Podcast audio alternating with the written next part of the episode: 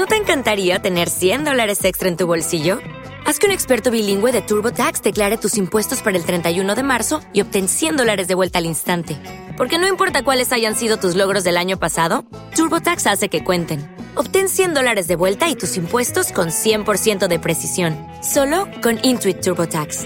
Debes declarar para el 31 de marzo. Crédito solo aplicable al costo de la presentación federal con TurboTax Full Service. Oferta sujeta a cambios o cancelación en cualquier momento. Este podcast forma parte de Evox Originals. Disfruta de este avance. Días extraños con Santiago Camacho.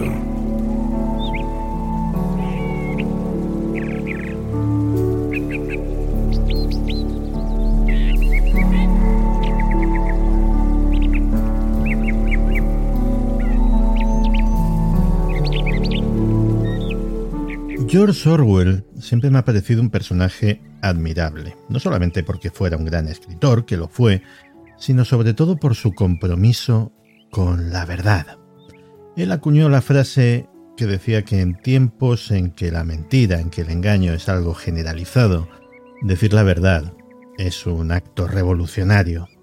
Y lo llevó hasta sus últimas consecuencias, cuando vino a luchar en la guerra civil española en el bando republicano, siendo una persona de izquierda, será socialista, y sin embargo no dudó en criticar amargamente, recomiendo eh, su homenaje a Cataluña, no dudó en criticar amargamente lo que vio en ese bando.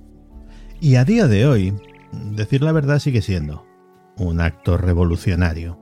Y si no, que se lo digan a uno de los grandes amigos míos personales y del programa, el profesor Daniel Arias Aranda, que se ha convertido en parte de la actualidad, supongo que a su pesar, porque un artículo suyo ha trascendido, ha provocado comentarios, reseñas, entrevistas en radio, televisión, periódicos, y oye, siendo amigo y dándose esta circunstancia, le he dicho, oye, pues qué menos que que vengas aquí a contárnoslo, porque, porque es muy interesante.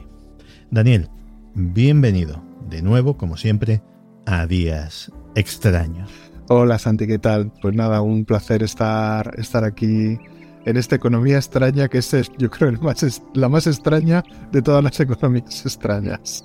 Pues como dice el meme, la que has liado, pollito. Pues la verdad es que sí, es, es, impresionante. Yo, ya digo, publiqué un artículo en una red, bueno, una red social, que es LinkedIn, que es una red de profesionales, que no es una red mayoritaria, ni mucho menos. Y bueno, publiqué un 30 de, de diciembre que si yo creo que si le preguntamos a cualquier experto en redes sociales te dirá que es el peor día para publicar cualquier cosa porque todo el mundo está pensando en, el fin de año, ¿no? El día 31. Pensé que, bueno, pues esto no le iba a leer pues más que, bueno, pues cuatro amigos y cuatro que se lo encontraran por ahí, se iba a quedar, bueno, pues como un artículo más. Y sin embargo, bueno, eh, la acogida ha sido, bueno, simplemente espectacular. Quiero decir, en, solamente en LinkedIn, pues el artículo debe estar cerca ya del medio millón de lecturas. Luego saltó a otras redes sociales, saltó a Twitter. Bueno, yo ya he perdido un poco la, pista, ¿no? Y luego, pues ha venido el acogimiento por parte de medios, ¿no? Pues, en este caso, hasta ahora, pues eh, Telecinco, el periódico El Mundo, etcétera. Y sobre todo lo que más me ha dejado sorprendido es el apoyo mayoritario, tanto de, profesores de universidad, pero especialmente profesores de secundaria y también profesores de, primaria, es decir, de todos los ciclos educativos. Así que, bueno, pues para mí ha sido absolutamente sorprendente. Y yo cuando se lo contaba a mi mujer y a mis hijos, bueno, pues pensaba que le estaba tomando el pelo. Digo, no, no, me temo que papá se ha convertido en viral o algo así. Sí. ¿no? Así que, en fin, esto es lo que ha sucedido. Realmente sí, esa es la definición más exacta, se ha convertido en viral. Y supongo que parte del éxito de la viralidad viene de que te ha tocado el ingrato papel que conozco bien, no tanto por mi vida profesional, pero alguna vez lo he ejercido en mi vida personal, el ingrato papel de ser el niño toca pelotas que señala con el dedo y dice, ¡Ey!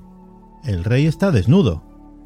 Y claro que está desnudo. Y claro que lo ha visto todo el mundo al pobre rey en pelotas. Pero nadie lo había dicho. Hasta que lo dice el niño. A ver, el título ya empieza bien, o sea, ya es llamativo. Querido alumno universitario, te estamos engañando. Eso ya incita a la lectura, porque aparte de ser un gran economista, nos has enseñado muchísimo de economía en tus intervenciones en días extraños, eres un gran docente. 25 años de experiencia, primero en la Universidad Complutense y luego como catedrático en la Universidad de Granada.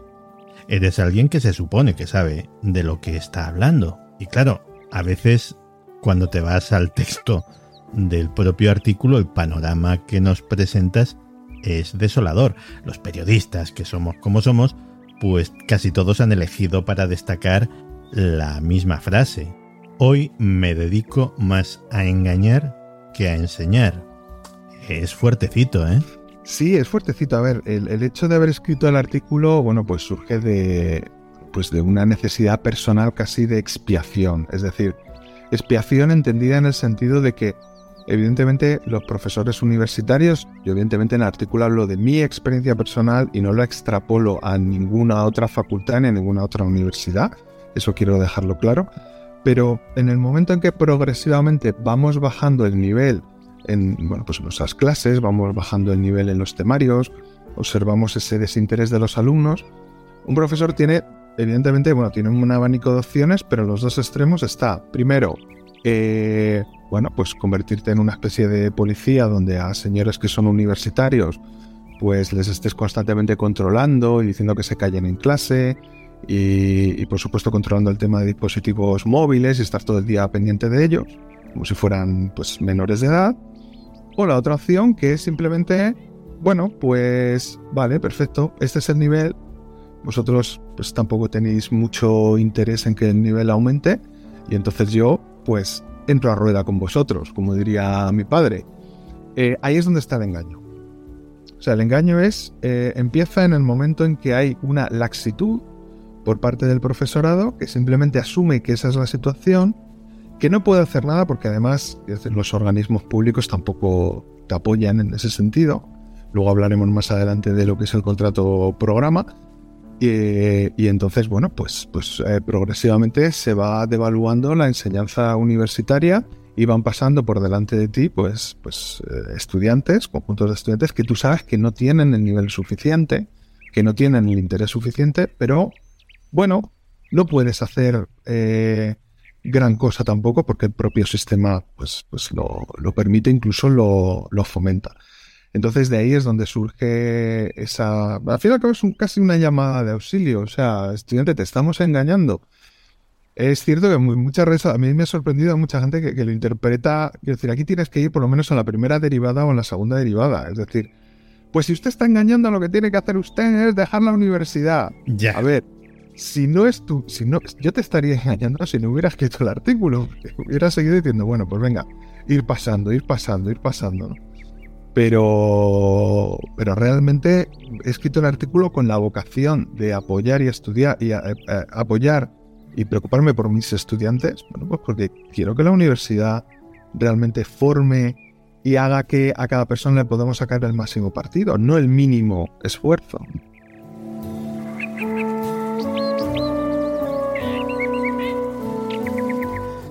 Buena parte de tu artículo establece una comparativa entre la época en que tú empezaste a enseñar en la Complutense a finales de los 90 y la situación actual. Esa época mmm, coincide más o menos en el tiempo con la época a la que yo iba a la universidad, a finales de los 80, principios de los 90. Si te parece, te voy a trasladar un par de anécdotas personales mías y si quieres pues las trasladamos a la situación actual, a ver si serían posibles o, o no. Por ejemplo, en mi carrera hubo dos o tres profesores, no recuerdo, que por diversas circunstancias dieron aprobado general. Uno de ellos sí me acuerdo perfectamente porque había ganado una cátedra en la Universidad de Comillas. Reacción de los alumnos. Indignación. Que qué puñeta era esto de un aprobado general, o dos o tres, que esto iba a devaluar sus títulos. Y cuando se hicieron exámenes para subir nota, para obtener notas altas, notables sobresalientes matrículas, esos exámenes estaban abarrotados. ¿Eso sería posible ahora? No, lo dudo muchísimo que eso se. Eh, a ver, evidentemente una cosa que sí quiero que sí quiero aclarar es que en cada grupo hay un conjunto de alumnos brillantes. A lo mejor, pues, los que te toquen, a veces te tocan pues un 10% y el que tenga suerte, pues un 20 o un 30%. Eh, pero la mayoría son felices con aprobar y te lo dicen. Quiere decir que tengan un 5 o un 6, saquen la asignatura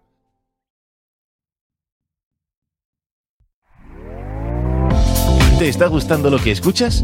Este podcast forma parte de Evox Originals y puedes escucharlo completo y gratis desde la aplicación de Evox. Instálala desde tu store y suscríbete a él para no perderte ningún episodio.